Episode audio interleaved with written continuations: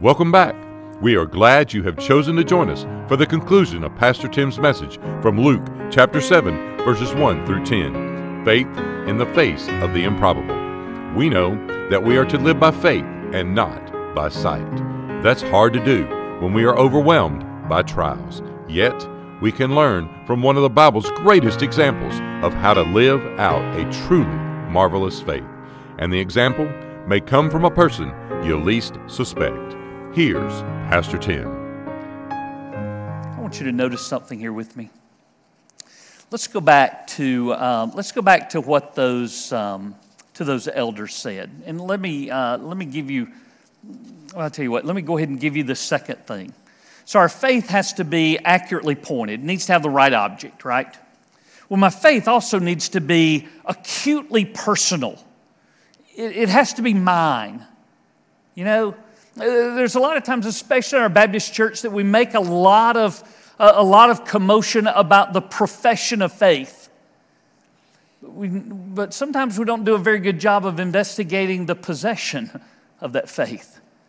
We can profess faith, but it's got to be more than mere words. When you're faced with a trial, when you're faced with a diagnosis, when you're faced with bad news, Words will not sustain you. Faith will sustain you in the midst of so my, my faith has to go beyond my words. It has to make it out of my head and really down into my heart. It has to be mine. I mean I, I am super inspired over the story of a man's faith that would make jesus go wow. I am amazed when i read the stories of the faith of our forefathers it's incredible to me. It inspires me. But when it really comes down to it, the centurion's faith, Luke's faith, Paul's faith, even my mom and daddy's faith. It's not what counts. It's not what gets me through. It's got to be my faith. It's got to be mine. You know, we, we create an environment within our homes where we want our children, at least at the beginning, to sort of ride our coattails. We want them to believe like we believe. We want them to have the same kind of faith that we have. And so, because we recognize that one of these days they're off the coattails. And it's time for them to make a decision. We want them to be able to make that right decision. Because they have to make it, don't they? You can teach them and lead them however you want to. There's come a point where they are going to decide for themselves who they are and whose they're going to be. So let me get to this. Ownership is a key. I want to give you a pair of keys for this living by faith. One of them is ownership. Ownership is a key to living by faith. So it's important to have that profession, but it's really more important to have that possession of faith. So, anyway, I, sent you back to verse number four. Let's go back there. So the Jews, the elders of the Jews, they come and they beg Jesus earnestly, but notice the reasons that they give about why Jesus should answer their prayer. All right, I won't call it a prayer because they're talking to Jesus, okay? They say, because the centurion is worthy. Then they say, because the centurion is patriotic, he loves our nation. And then they say, the centurion is rich. You know, he, he built us a synagogue. So he means he's religious too, you know? I mean, th- these are all these reasons why we should do it. And it sounds like us we pray and we have this big prayer request, maybe that we want to deliver to the Lord, but yet we spend all of our time citing reasons why He should answer us, and most of them aren't spiritual reasons. They're selfish reasons. The reasons that are backed up by our own insecurities about why God should do what we want Him to do as if we're sitting on Santa's knee asking for some great gift at Christmas time. It's not about whether you've been a good boy or girl. It's not about being worthy. Did you notice we made mention of this a while ago? These are the elders' words. These are them coming and saying he's worthy. That's them coming and saying it's because he's patriotic, it's because he's religious, it's because he's rich. It's not the centurion's words. The centurion's words are the ones that are delivered by the friends at the end of verse number six. And notice the first thing he says, Lord, I am not worthy. Don't trouble yourself, for I am not worthy that you should enter under my roof. Look at this. I didn't even think myself worthy to come to you. I sent these friends because I'm not worthy to come to your presence. You're certainly not worthy to come to my house. There was something that happened between verse 3 and verse 6 in this man's heart. As soon as he sent those elders out, I don't know, maybe he kind of knew what they were going to say, you know, and thought, that's, that's not really what, that's not what I'm trying to communicate here, you know? Hey, buddy, friend, would you go to Jesus and tell him this? Just tell him. I, I'm sending you because I'm not worthy to go to you. These other people have asked you to come to me, but I'm not even, I'm not even worthy that you come to me. Can I tell you this? I mean, I love you for sure, but you're not worthy. We think Jesus ought to hop on, uh, you know, hop on our bandwagon because we're worthy somehow. We deserve it. You're not worthy. You don't deserve it. Listen, the last thing I want is what I deserve. You know what's interesting to me at the first part of verse number six? After the elders come, they give all this, this hoo ha about him being worthy and all. It says Jesus went with them. He went with them anyway. He, he knew this as an affront to prayer, and yet he went anyway. Why did he do that? For the same reason that he comes into an unworthy person's heart.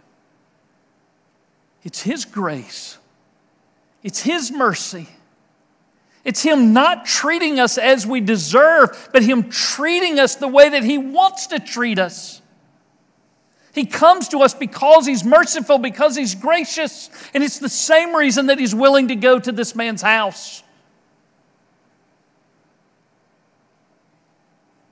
Ownership is the key. It's, it's that centurion's faith Jesus is not going to heal the servant because of the, uh, of the elder's faith or lack of. He's not even going to do it because of the friend's faith or the friend's compliance, at least. It's because of the faith of this man. He has gone farther in his faith than anybody in his time, maybe even in our time. Maybe that's why it's so marvelous. I mean, he'd heard the stories, right? Jesus touched somebody and healed them.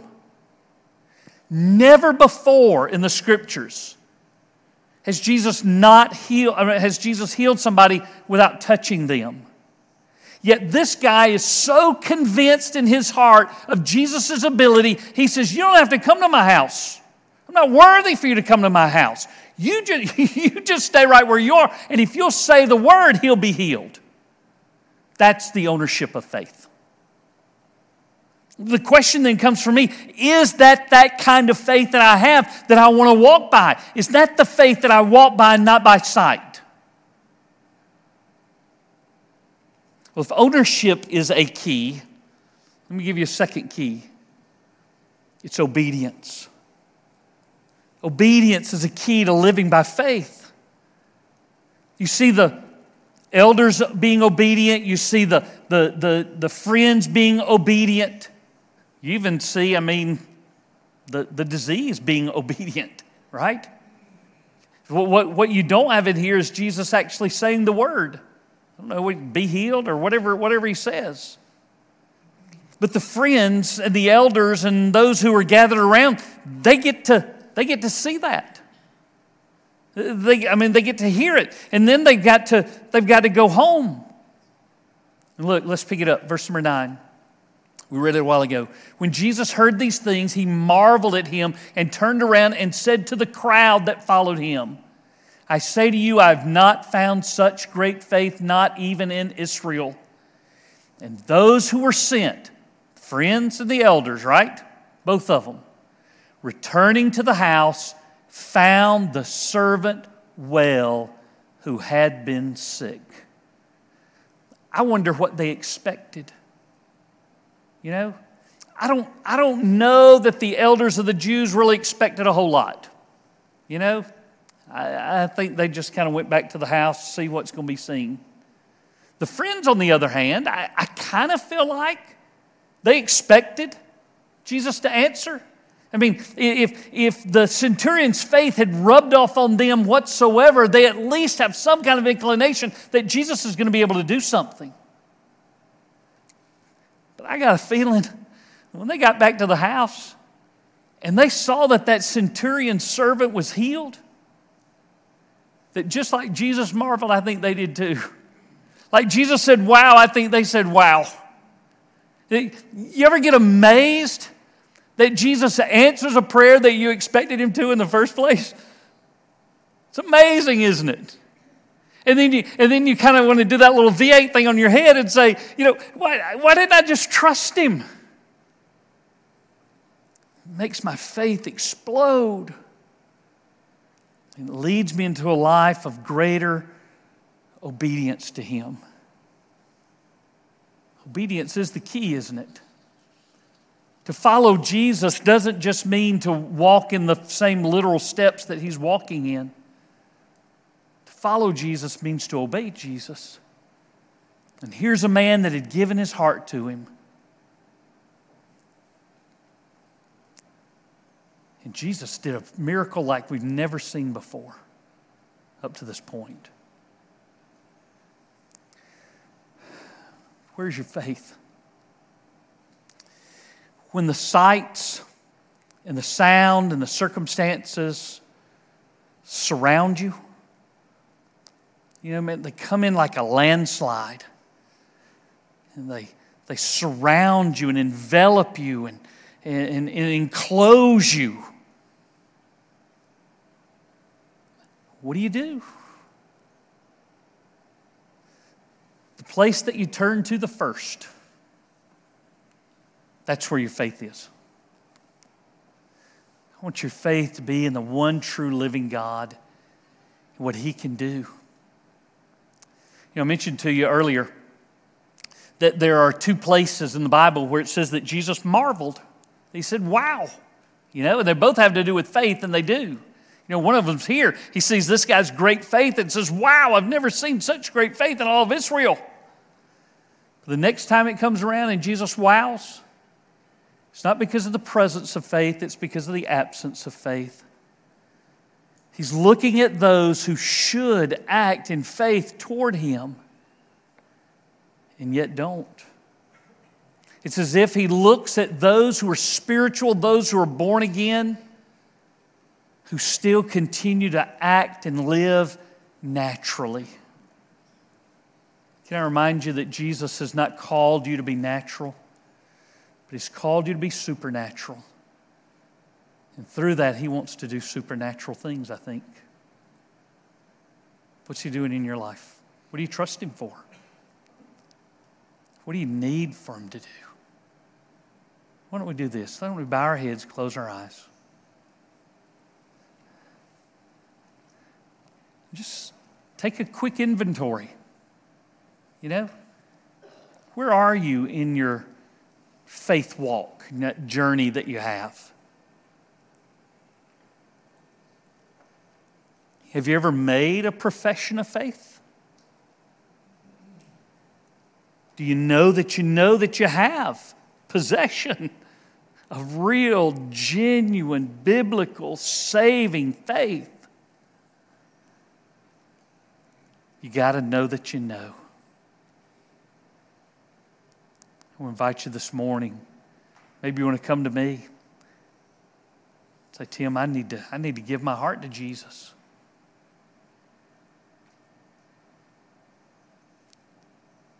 Maybe you come today and you say, Tim, I, I'm struggling. I mean, I am. Struggling with this. I'm struggling with where God fits in it. I'm struggling with what my response is supposed to be. I, I, I, I know I'm a believer, but I, I'm even struggling with, with even trusting the Lord. I want to help you if I can. I, I think if you got in the altar, I think if you went there with a friend, even better. I think the Lord will hear and respond to that prayer. I do. Maybe God gives you direction about planting your life in our church. Whatever you need to do today, let's do that, okay? Jesus, all around this room, there is a measure of faith in every heart. Uh, probably for most of us, our faith isn't where we want it to be. If it ain't where we want it to be, it's certainly where you want it to be. But Father, for those of us that belong to you, we know that we know it. Would you bolster our faith? And, uh, I know that in saying that, I may be inviting trouble. But if I'm convinced that I'm in the palm of your hand, I don't have a safer place to be. And I need my faith to grow. I need for you to be my first response and not my last resort.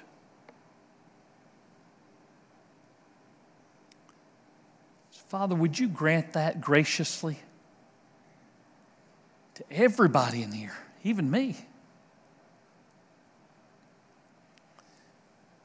Father, if there's a specific area that people need to plug that into, I pray that you'd help them today to make the connection, that you'd answer the prayer, that they would know that they know that even when they don't see it, you're still working.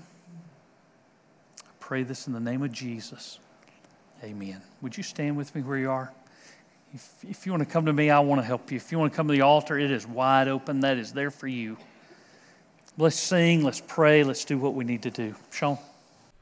This year at Britt David, we would like to challenge you to share the love of Christ with those you come into contact with each day.